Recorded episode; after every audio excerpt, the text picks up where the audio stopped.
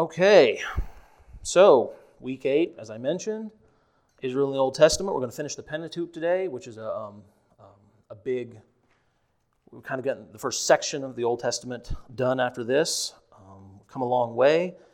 We are um, we're losing some of the characters in our story that have been um, present for a while, and we're going to be meeting some new ones that God has raised up in Israel.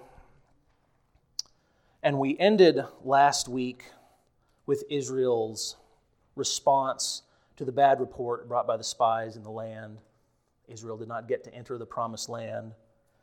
And we talked about uh, various judgments that were made against them and that they were punished and would be forced to wander in the desert and wait until most of that generation had passed away. And close to the end, we also saw, sort of for the first time, we see um, Israel becoming involved in a couple of um, conflicts with local people, military conflicts. They ask for safe passage, it's not given to them. Um, and remember, we talked about how numerous Israel is and um, these, these conflicts, and God's still protecting them. These, these conflicts that they go through um, with local people begin to sort of um, the word about the Israelites began to spread in the region. That's where we pick it up today. Um, we are in Numbers 22. And I'm going to read for you the first six verses. And you'll see why uh, we just couldn't quite squeeze Balaam into last week. So we're Numbers 22. Then the people of Israel set out and camped in the plains of Moab beyond the Jordan at Jericho. And Balak, the son of Zippor, saw all that Israel had done to the Amorites. And Moab was in great dread of the people because they were many. Moab was overcome with fear of the people of Israel. And Moab said to the elders of Midian, This horde will now lick us all, lick us all that is, excuse me, this horde will now lick up all that is around us as the ox licks up the grass of the field. So Balak, the son of Zippor, who was the king of Moab at that time, sent messenger, messengers to Balaam, the son of Beor, at Pethor, which is near the river in the land of the people of Amaw, to call him, saying, Behold, a people has come out of Egypt. They cover the face of the earth, and they are dwelling opposite me. Come now, curse this people for me, since they are too mighty for me. Perhaps I shall be able to defeat them and drive them from the land, for I know that he whom you bless is blessed, and he whom you curse is cursed. So again, Israel, numerous nation, as God promised he would make them, and they've had a couple of military successes, and the local people are afraid of them. And this is our introduction to a, a very unique character in the Old Testament. Um, this is the prophet Balaam. So, this king, his son, is reaching out to Balaam and he wants help. He wants him to come and curse the Israelites. And they send out emissaries to Balaam. And I think it's interesting the way Balaam is kind of handled here. First of all, we know that we know that there's some power at work here. Why? Well, because of the way the king because of the way it is, is spoken of him. I know that he uh, I know that he who you bless is blessed and he who you curse is cursed. So this was their answer to the problem of Israel, all right? But that implies that Balaam has some sort of a, um, a history here, that there's some precedent for his um, being used in such a way or being summoned in such a way. So there's um, th- there is something about Balaam that makes him um, fit to fill this role, and, and we see and when we see that they send for him, they send for him with great honor. Um, the elders that go to him, they present the, the request, and Balaam, kind of interesting, he asked them to stay the night so that he may speak to the Lord. And God does speak to Balaam. Again, this is very interesting. I mean, uh, one of my first questions I had for you guys what conclusions can we draw about Balaam when we consider the honor that he's shown by the Moabite princes and his communication from God? Again, we're told that God does speak to Balaam. Most of the time, most of our story so far, when God speaks to someone, he's speaking to an Israelite. So this is sort of unique. It's interesting that God chooses to talk to this prophet. What conclude what you know what, what do we think about Balaam from this?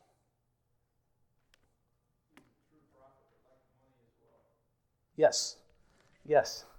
Apparently, there was some real prophetic power by some source. Um,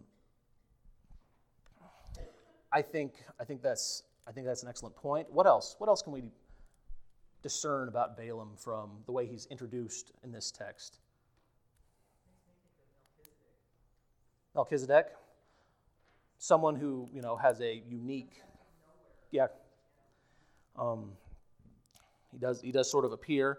I think um, I think when I read through this, I also think it's it's a unique picture of God's purpose because God is going to use Balaam in an interesting way. Balaam, as Jeremy talked about last week in the sermon, is actually going to prophesy about Israel's future. Well, that's interesting. Now we have a non Israelite prophesying about the future of Israel. Certainly, God has a unique purpose for Balaam and has brought him to this point. Um, so, God speaks to Balaam he tells them that the, tells Balaam that the Israelites are blessed. Says Balaam may not curse them. Balaam returns this answer to his visitors and they leave. But it's a great problem for um, the king and for the princes of this region. They send more people to come back and ask Balaam again. And says, and it says this time they, they send, they send um, more numerous people and people that are of greater um, prestige, you might say. So they're, they're really rolling out the red carpet for, for um, Balaam here. There's, please, come and help us with this. Balaam again asks them to stay the night. God um, this time tells Balaam to go with the men, but to do only what God instructs. So, again, we see God's purpose. The first time, God says, No, you may not curse them. The second time says, Go, go with them, but do only what I tell you. And here we uh, find ourselves moving on to a very, very interesting story um, just about the way God uh, manifests himself before Balaam. So Balaam gets up, he has two servants with him, he saddles his donkey, and he leaves. And as he's on the road, we're Numbers 22, the angel of the Lord appears in the road ahead of Balaam with a drawn sword in his hand. Balaam can't see him. It's the angel of the Lord here with a sword. So the donkey can see and turns off to the side. Balaam is angry, strikes, strikes the donkey to get her back in the road. It happens again. The angel of the Lord appears on the road ahead Balaam can't see. The donkey sees the danger. This time she crushes his foot against a wall, trying to get around this angel that the donkey can see that Balaam cannot see. And a final time, the angel appears, but this time takes a position at a narrow point in the road so that there's no way to go around. Okay? So what happens? The donkey, being unable to avoid this danger, lays down under Balaam. Balaam is furious and beats her with his staff. Now, animals have sort of a unique ability to vex us at times. Anyone who's ever tried to potty train a puppy can attest to that. They have a unique ability on occasion to get under our skin. And, um, you know, in a moment of frustration, most of us have probably spoken to an animal. But that is very different from what's about to happen here. At this point, God enables the donkey to speak.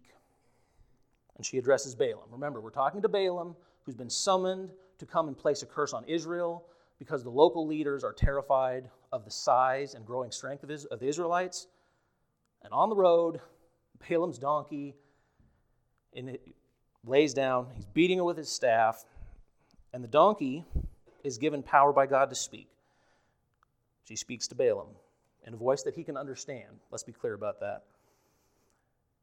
She asks why he's beating her and points out that she's been a faithful donkey, his faithful donkey, her whole life. and she's never treated him in such a way before. It's obvious the humor in this story, but let's treat it with the respect it deserves. This is a miracle. Animals don't talk, not in the way that you and I understand, um, but this is exactly what's happened here. Um, so this was a miracle. Balaam answers his donkey. So the story becomes a little more strange still. First, we have the donkey trying to avoid an angel with a sword waiting for Balaam. And then the donkey speaks to Balaam. Balaam answers and accuses her, his donkey, of making a fool of him. Well, it might be a just question to ask what looks more silly, the donkey talking to Balaam or Balaam talking back to it, but still, he feels he's been made a fool of. Um, and there he is arguing with his donkey.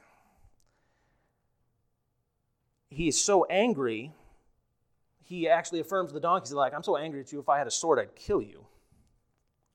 And then God opens Balaam's eyes so that he sees the angel with the sword. And as the usual response when an angel appears, Balaam falls on his face. And the angel questions him about, you know, why he's beating the animal. And the angel even says, The donkey has saved your life. That he was waiting for him and would have killed him if the donkey had not moved to the side or laid down or laying down. Balaam confesses his sin and promises to turn back if the angel wants him to. So we see now a, a, a, a, humbling of Balaam, okay? This is somebody who is an important person. This is somebody who princes come in mass to request his presence, okay? And Balaam, a, a powerful figure in his own right, has now been humbled to the point of arguing with a donkey in a road. He has been humbled and now God is showing complete his complete sovereignty over the situation. And Balaam says, I'll go back if you don't want me to go. Um, but the angel says, um, No, you can continue with the princes, but speak only what the angel tells you. And that becomes an important part of uh, the, the rest of this story. As we get to Balaam's oracles, he, will, um, he only promises to speak what God directs him to, to the eventual frustration of the prince who, of, of the prince who sent for him. So, after this odd exchange on the side of the road and being humbled and then being instructed by God, because remember, we have a non Israelite that God is communicating with. Several times now, God has spoken, um, communicated to Balaam. So we move on. Balaam comes with Balak, who takes him up to a place where he can see part of the Israelites. Remember, we talked about how there's just a vast encampment of Israel. And he takes him up to a place where he can see a part of that camp. Um, and we move on to the section of Balaam's oracles. Quick question Do you guys know what an oracle is?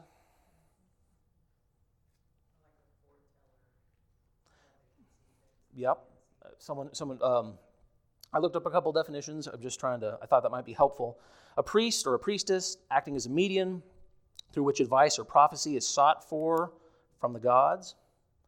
But it can also, another meaning from it can be a response or message given by that oracle. Okay? So Balaam's there. This is his business. He's been called to curse the people, but remember, he's been given special instruction by God. You say only what I tell you to say. So we have a section here, and I won't go through them in great detail. We're in Numbers 23, but we have four oracles um, of Balaam. And Balak, who has summoned him, um, you know, who has asked him to curse the Israelites. They go, they go through this cycle uh, three times, and then a fourth, sort of uh, different. Uh, three times they build altars, they have animal sacrifices um, Balaam communicates, but he cannot curse the Israelites. As a matter of fact, he ends up blessing them. And again, I won't go through it in, in great detail. I've got the references in there if you want to look it up. But basically, instead of cursing them, he blesses them. And uh, you know, the second time, there, there's more sacrifices involved. There's seven altars, and there's bulls, and there's rams the second time. And, and Balak, who has summoned Balaam, is, is increasingly frustrated by this. It's just like, you know, this is what you, what you were brought here for, you know. You were brought here to, to bless these people. Um, but Balaam keeps affirming, I have to speak the words that the Lord has given to me. So, again, this is a unique situation. We have a non Israelite in direct communication by God who's been given words to speak by the living God. And he is, and after his uh, incident on the road, he is speaking God's words and he's blessing the Israelites. Um, and so, again, the second time, the third time, and then the fourth, the fourth time, or the fourth oracle, almost is a continuation of the third. Balaam gives a prophecy concerning the, the latter days of Israel, which is, which is a real change. Um, and I'm going to read part of this one to you because this one's very, very unique. Um, and it tells us some things about um, Balaam and also about Israel's future. I'm in Numbers 24 15. And he took up his discourse, discourse and said, The oracle of Balaam, the son of Beor, the oracle of the man whose eye is opened, the oracle of him who hears the words of God and knows the knowledge of the Most High, who sees the vision of the Almighty, falling down with his eye uncovered. I see him, but not now. I behold him, but not near. A star shall come out of Jacob, and a scepter shall rise out of Israel. It shall crush the forehead of Moab and break down the sons of Sheth. Edom shall be dispossessed. Seir also, his enemies shall be dispossessed. Israel is doing valiantly. And one from Jacob shall exercise dominion and destroy the survivors of cities. Again, if you guys remember Jeremy's sermon last week, he spoke about the oracle of, of Balaam, and I was really excited because it ties in so well. Um, why did God let Balaam, a non Israelite, speak prophecy about the future of Israel? I'm, I'm curious what you guys think. Again, this is unusual. This is a bit unusual so far in our story. Why?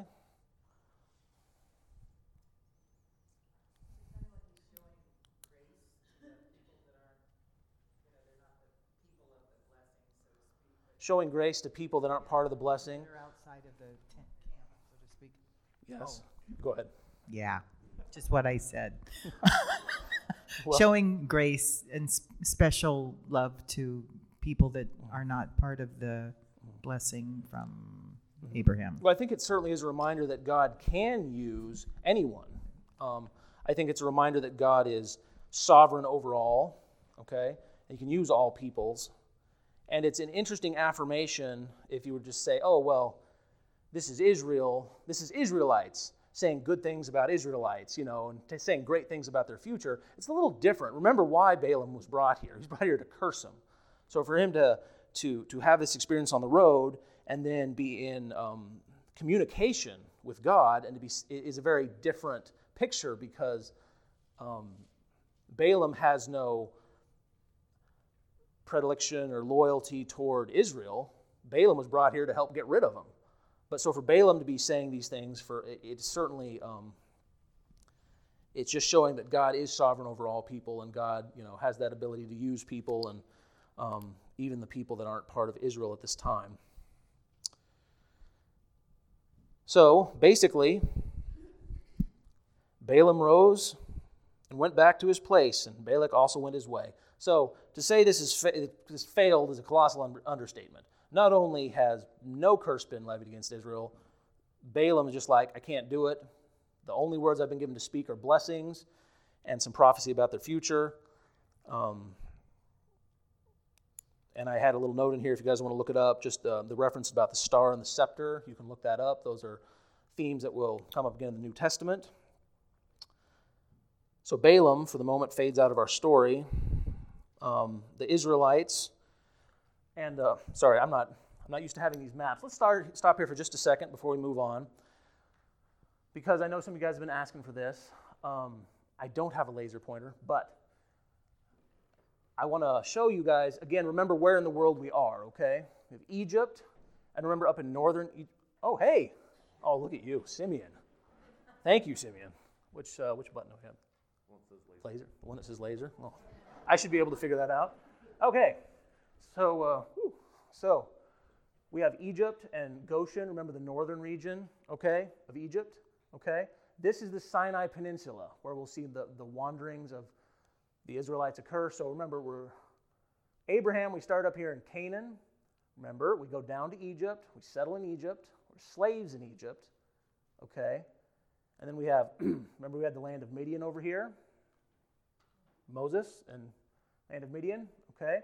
And then this is Sinai, and this, of course, is the promised land because remember we talked about how God had already laid out the boundaries for the promised land. There's no confusion here. They know exactly what we're talking about. We say the promised land. And can you advance that for me, one? And if you take just this area here and zoom in a little bit, so Iraq, Iran, Saudi Arabia, Syria, Mediterranean Sea, and if you can advance it one, I have a, a more magnified view. Okay, this is the Sinai Peninsula here, okay? So, um, again, this is zoomed in. Saudi Arabia is down over here, very big. Egypt is over here. This is the smaller Sinai Peninsula. And here's where we leave. And remember, I said that Mount Sinai traditionally was in the southern part of the Sinai Peninsula, although more recent studies indicate it could be more central up here. Either way, we leave, we're to the mountain, we're there for a couple years, okay, and then we're off. We go north because remember, we're trying to get up here to Canaan. Remember, this is the, the promised land. We come this far, we make it to uh, Kadesh Barnea, which should be right here, and the spies are sent out, okay? And you guys remember from last week how that went. Um, so the spies enter the land, they look at it, they're like, it's a great land, flows with milk and honey, but the people there dwell in large cities, there's giants there. Um, they give a bad report, and they are turned away back into the desert for further wandering. But we're drawing close to the end of that wandering time. Okay, remember we said it was a year for every day the spies spent in the land. Spent in the land, and we are coming up to this area. We're getting ready. We're getting close to entering the land now. Okay, we're getting close to the end of Moses' time because remember, remember what happened to Moses. God told him he would not enter the land because of his disobedience when he struck the rock. Okay? And again, these are all, you know, can't be dogmatic about these, but best guess. So we are journeying up through here because we're talking about the Moabites, okay? And can you advance that one more, please? And I have a uh, one more thing up here I'll show you guys. Can you guys see these okay? Is this still good? Okay. Thank you for Simeon and Jason for getting these set up, and one more here, and then I'll get off the map. But uh, any questions about the map while we're waiting here? Anyone have any questions about because because this encompasses the biggest part of our you know the large larger part of our story that we've gone through so far. Um, yes, yes, um, and and remember, you know we have the Amalek, you know we have um, people that dwell down here. Remember how earlier God has at times sort of steered Israel around powerful peoples. Well, they're brought up through here, and we have the the Moabites, the Amorites, but basically, as we come from down here up east of the, uh, the Dead Sea, and the entering of the land will be the crossing of the Jordan River. The Jordan River um, originates, I believe it's up in the, um, the Lebanon Mountains, up here by the here in this area. It flows down, it flows through the Sea of Galilee all the way down to the Dead Sea. So this is the Jordan River here. And uh, again, we are approaching it.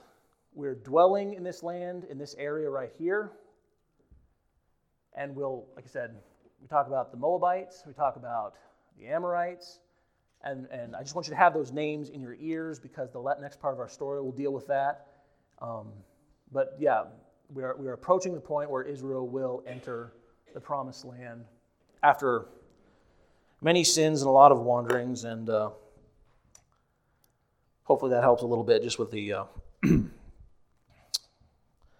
visualization in your mind. So the Israelites are living in this area right here. Hmm. Oh, anyway. They're close, they're close to the Dead Sea. And it was while they're living there, they begin to whore with the Moabite women. This is a theme we will see we will see it repeated. We will see this, um, this temptation of Israel to corrupt themselves with um, women who are from a foreign people and worship foreign gods. Um, the Israelites begin worshiping other gods, including uh, the pagan god Baal, who um, did some reading about that as apparently as a fertility god. They have been commanded not to do this, but they do. We're now in um, Numbers 25. And of course, with idol worship follows God's wrath. Because remember, God is not a God who shares. So, um, God gives an order to Moses, and he has the judges in Israel hang in the sun those who have served Baal. Another translation I looked up said um, impale. Impale in the sun. There's a good, uh, a good image. Um, well, I just, this is a death sentence for the people who have done this. The people who have um, mixed customs and taken, um, with, with, with, the local pagans, who have taken pagan women. Um, and for this sin, God pronounces a severe judgment. And as Israel mourns, the, the sentence is carried out. And to show you how brazen some of the sin had been, an Israelite named Zimri takes a Midianite woman. Remember the Midianites? Takes a foreign woman, a pagan woman, into his chamber because it's just it, it's staggering in the face of what we've seen you know god reveal and god's punishments that these things still go on but we have also talked about how you know our sinful nature and it's not you know, it's a warning to us. It's not a, it's not a, a time to just denigrate Israel. And this is a very public sin. And, and here we meet another character who's going to figure prominently in the story Phinehas, the son of Eleazar. Does anyone remember who Eleazar is? Very good. Aaron, one of Aaron's sons, Eleazar. So this is uh, Eleazar's son Phinehas, he sees this and he is very moved by this. He's angry. He takes a spear in his hand. He enters the chamber and stabs through both Zimri and the woman. Little needs to be said about what was going on. How do you worship a god of a pagan god of fertility? But they are both killed. He kills them both. And um, executes, you might say, the Lord's justice on them. And, and this is very interesting. God, th- this turns away God's wrath. I'm going to read you a section out of, uh, this is Numbers 25 10. And the Lord said to Moses, Phinehas, the son of Eleazar, son of Aaron the priest, has turned back my wrath from the people of Israel, in that he was jealous with my jealousy among them, so that I did not consume the people of Israel in my jealousy.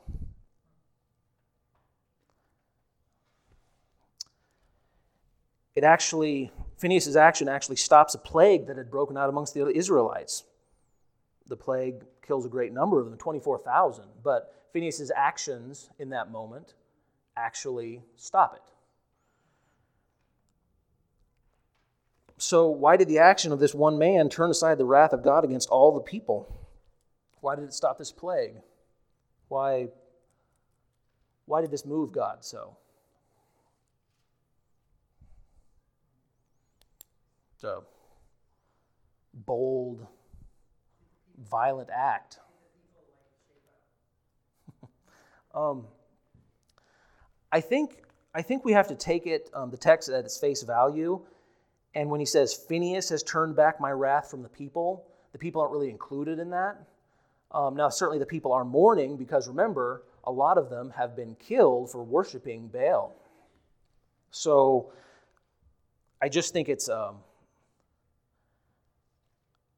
God's, I, just think it shows how um, God rewards that passion for Him, that faithfulness to Him. Okay? Now, certainly, this was a, a you know, a, a very public act, but he was zealous for the Lord, and he wanted, you know, he wanted this um, to stop. So I just think it's interesting, you know, that the righteous action of one man had such a widespread, you know, effect, um, and that God noticed it, and that turned aside His wrath. So, so Israel, for the first time, and again, th- this will also be be a theme that pops up. It might seem, it might seem extreme, and, and we might as well just start talking about this right now that there will be times when, when, when the punishment that God meters out or that the punishment that God dictates for the other people, the pagan people who are living in this part of the land, um, might seem extreme. Well, do we really have to drive them all out? Do we really, I mean, gosh, just kill them with a spear? I mean, that seems, it seems, yeah, it seems extreme. But remember, that is the tone that many of the Israelites end up taking. Well, isn't it a little extreme to do all that? And the failure to do what God told them to do leads to further corruption and gross sin up until the point even child sacrifice. So it might seem extreme, it might seem that, wow, this was a lot, you know, but we just have to bear that in mind that, that, that when God says this, there's a reason for it, and when the people disobey, there are real consequences. And then the Lord directs Moses against the Midianites. At first, he's ordered to sort of uh, strike them down and harass them because of what happened at Peor. Later, God orders Moses to send a thousand armed men from each of the tribes to execute the Lord's vengeance on them. The Midianites are defeated, plundered, and their cities burned.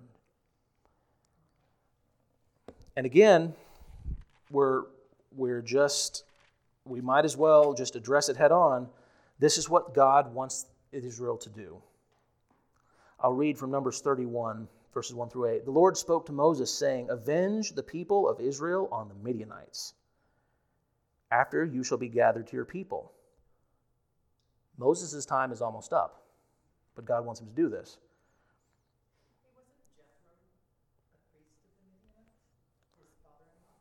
Yes, a long time ago. We're, we're talking about the same, you know, the same region, um, same people. But yes, generations before. Arm men from among you for the war, that they may go against Midian to execute the Lord's vengeance on Midian. You shall send a thousand from each of the tribes of Israel to the war. So there were provided a thousand from each tribe, twelve thousand armed for war. And Moses sent them to war, a thousand from each tribe, together with Phinehas, the son of Eleazar the priest with the vessels of the sanctuary and the trumpets of the alarm of the alarm in his hand. They warred against Midian as the Lord commanded Moses and killed every male. They killed the kings of Midian with the rest of their slain. And skipping down, Balaam Kill Balaam with the sword. So he, that's interesting. I think that's a part of you know Balaam's story that not a lot of people. Balaam meets his end here. Balaam, who God used for a time, to bless the Israelites, to prophesy about Israel's future, and so it could be recorded. Um, in this, in this um, war that the Lord directs against the Midianites, Balaam is killed. So just it's kind of an interesting little point. I thought, um, but there's a problem. Moses is angry because he finds out the Israelites had taken captive the Midianite women. it wasn't very long ago that these foreign women who worship other gods just caused a huge problem. Um, Baal worship. And here we are right back where we started. That, you know, well, we killed all the men, but we kept, kept a lot of the women. Moses orders many of the captives to be killed. Verse 15 Moses said to them, Have you let all the women live? Behold, these, on Balaam's advice, caused the people of Israel to act treacherously against the Lord in the incident at Peor. So the plague came among the congregation of the Lord. Now, therefore, kill every male among the little ones, and kill every woman who has known a man by lying with him. And again, we just had a problem with this influence, this pagan influence, um, and Moses says no, not this time. So they have they, they kill these captives.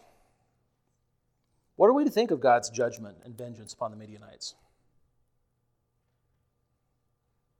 Wanda.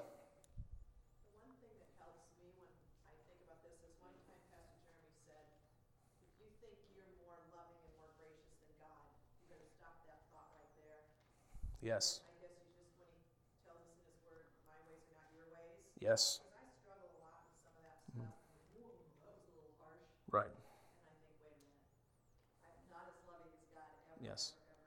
It's good to remember we are not as loving as God, and when it seems a little, it may seem to our eyes a little harsh. Um, but a sovereign God is not, under no obligation. As Christians, we ought to know best, best of anyone what people deserve, what all people deserve. And that's God's judgment. A mercy when we are spared it. We're all sinners. Um, but I just I don't want to I, I, don't want to just skip over this because this is going to pop up a few more times, and I don't want people to think, oh, you know, that that that we can't talk about it or that it's somehow unrighteous or ungodly for God to give these commands and expect this to be done. You have to picture him as protecting his children Israel. Remember that his ways are higher than our ways, and that this was a specific command given at a specific time and a specific place. But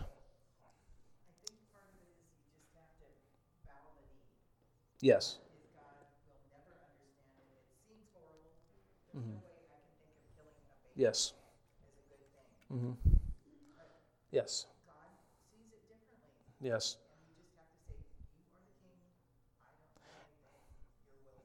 Yes, sometimes you just have to bow to God's sovereignty. And it is interesting, you mentioned killing children. That's exactly what will end up happening to some of the Israelites because of the failure to drive out and reject the customs of people just like this. So, Greg. Well, I was going to say that uh, God is showing a great deal of grace and love to the Israelites. Yes. Because having the Midianites or the Moabites or whomever mm-hmm around and infiltrating them is going to cause them great deal of, of uh, torment and destruction later on. And so the if God would get rid of them or instruct them, I mean they don't have the maybe the right apart from God's direct uh, instruction to just eliminate the the people in their way. Uh, if God give if God instructs them to do that, then they're bound to do whatever God has said, and so God is is trying to protect them. Yes. Uh, because we've seen, as we've seen, they'll want to keep the Midianite women, or mm-hmm. or do this, or, or keep the golden idols, or whatever it is, and that's going to end up bringing uh, difficulty to them, to say the least, even wrath by God onto them. So He's showing them a great deal of grace. Yes. Israel does, I completely agree. Israel doesn't seem the Israelites in mass don't seem to be able to resist the temptation. So think of it as God is removing that away from them. You know what I mean? It, it will just be gone, it won't be there. Um, so we see God's final judgment against the Midianites. Also, um, the, the, the, loot that they've plundered has to be. Um, it has to pass through the fire, so like, like the gold and the silver and the lead and that kind of stuff has to be burned and sort of melted before the Israelites can keep it. And the Israelites themselves, the soldiers, also have to purify themselves. So there's a whole section um, here. I won't get into it just because of lack of time, talking about how like how that purification is done, so that you know that what they are allowed to keep is distributed in certain ways. Um, God is active in all that. So we've now we're now on the plains of Moab by the Jordan River at Jericho. Right up here where I showed you, we're right next to the Jordan River just uh, north and slightly east of the Dead Sea. And um, Jake, yes. I also think it shows how we're called to obey beyond our own understanding, and God calls us to obey completely, um, whether we really understand all aspects of it or not. It's true. That goes back to what you were talking about. Yes, that that we're not always called to understand, but we're certainly called to obey. I agree. Um, it's a good point. Yes. Yes. we sometimes think that or, or act as if uh, humans inhabited the earth and was living their life and this unknown being suddenly appears on the horizon and starts having his way with us. Mm-hmm. Uh, but that's not really what what we have. What we have is a God who has created everything that is. It's all His, all of it, and that includes us. And so, if He chooses to move some of us out of the way, or eliminate some of us, or take some of us off the map uh, in order to accomplish something else that He wants to accomplish, who could argue against that, really? Yeah. Uh, you, you, know, a sovereign God. We don't get it. Yeah, sovereign God is under no obligation to His creatures. You know, He can do with them as He will. Um, so yeah, that, that's that's also important to um, to think about. So we get some special instructions through the rest of Numbers for um, entering the Promised Land, including driving out the inhabitant, inhabitants, destroying the religious relics, and possessing the land. And again, God lays out the boundaries of the land. So again, there's no confusion about where this is supposed to be, and we're getting final instructions on what is to happen. But remember, um, we have to deal with the end of Moses too. Deuteronomy is, is, is an amazing book. It is a book that just due to constraints of time and scope of the class, we will not get into much. Deuteronomy means second law, it, and it retells um, parts of Exodus, Leviticus, and Numbers with, and also has um, a, a good portion of law in there as well. I read to you guys a little bit from Deuteronomy when I talked about how Moses, at the end of his life, you know, is, is quite aware of the fact that the Israelites will not be able to keep this covenant as it has been made. He said, You're already breaking it while I'm alive. How much more when I'm dead? Um,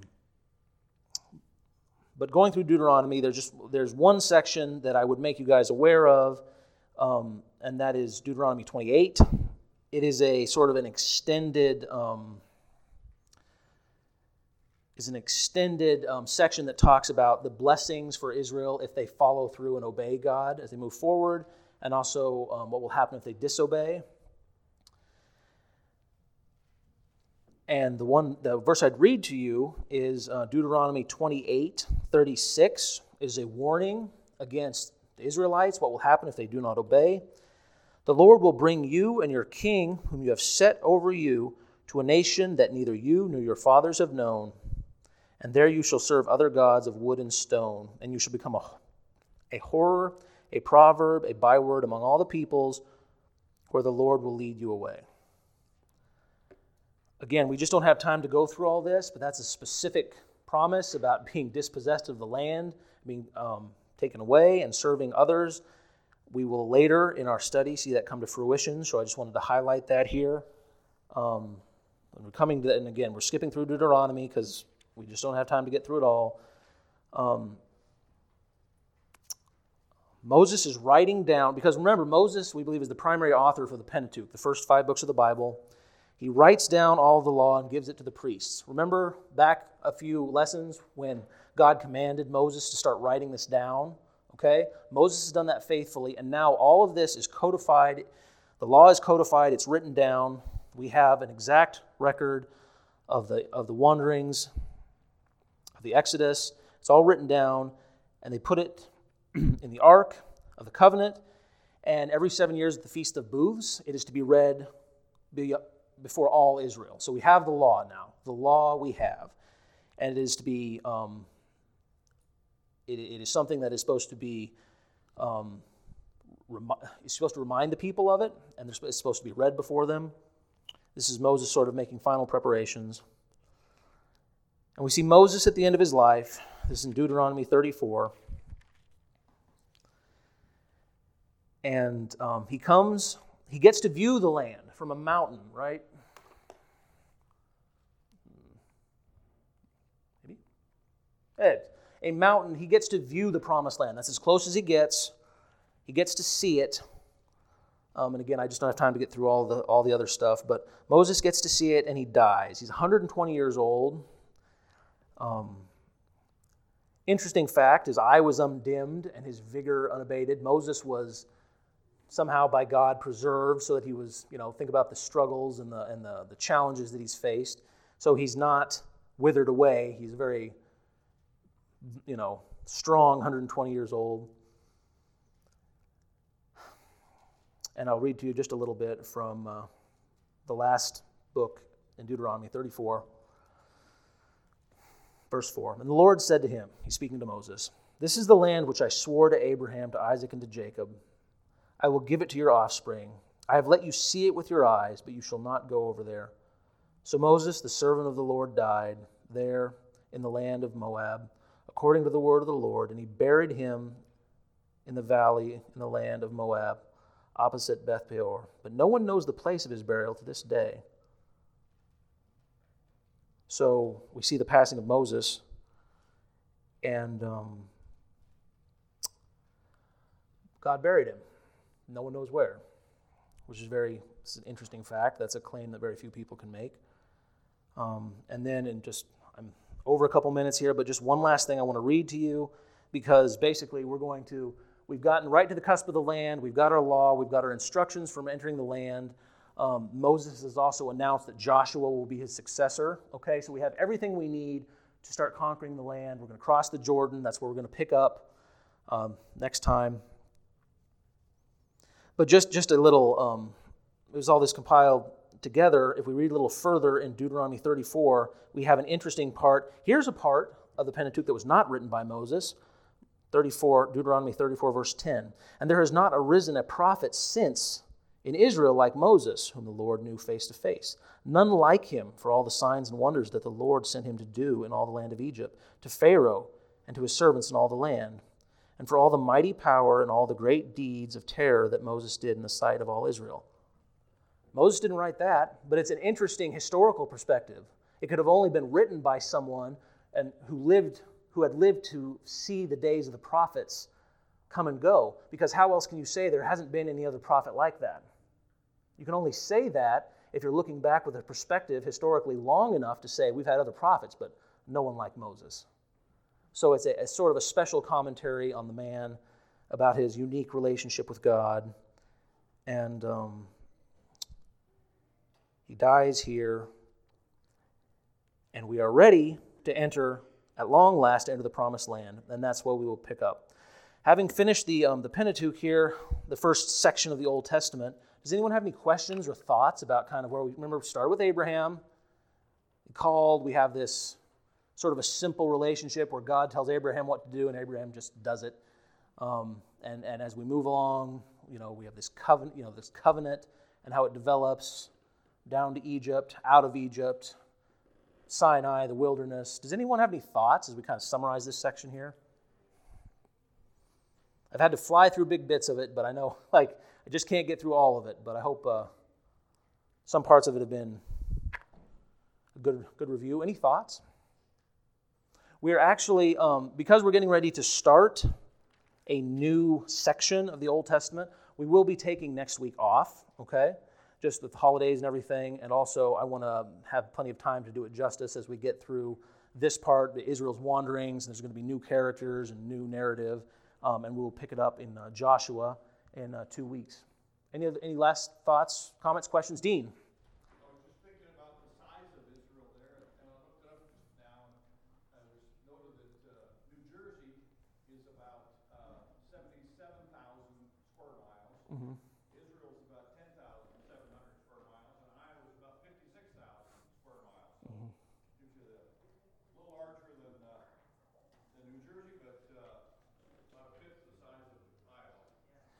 That is interesting. Um, if you think about it, it's going to be, you know, a lot of people, a lot of people. And there's a second census that's given in numbers I just didn't have time to go through. There's two, two census in the book. But um, yeah, we're going to have a very large group of people um, that we're going to start this. They've already had one shot at it. They messed that up. This time, they're actually going to enter the land, and uh, we'll get to see what happens next. So that, that, that is fascinating, though. I mean, it's not that big. You saw how the map, we, we zoomed in and then we zoomed in again. You know, this is the promised land. It's not a. Other thoughts?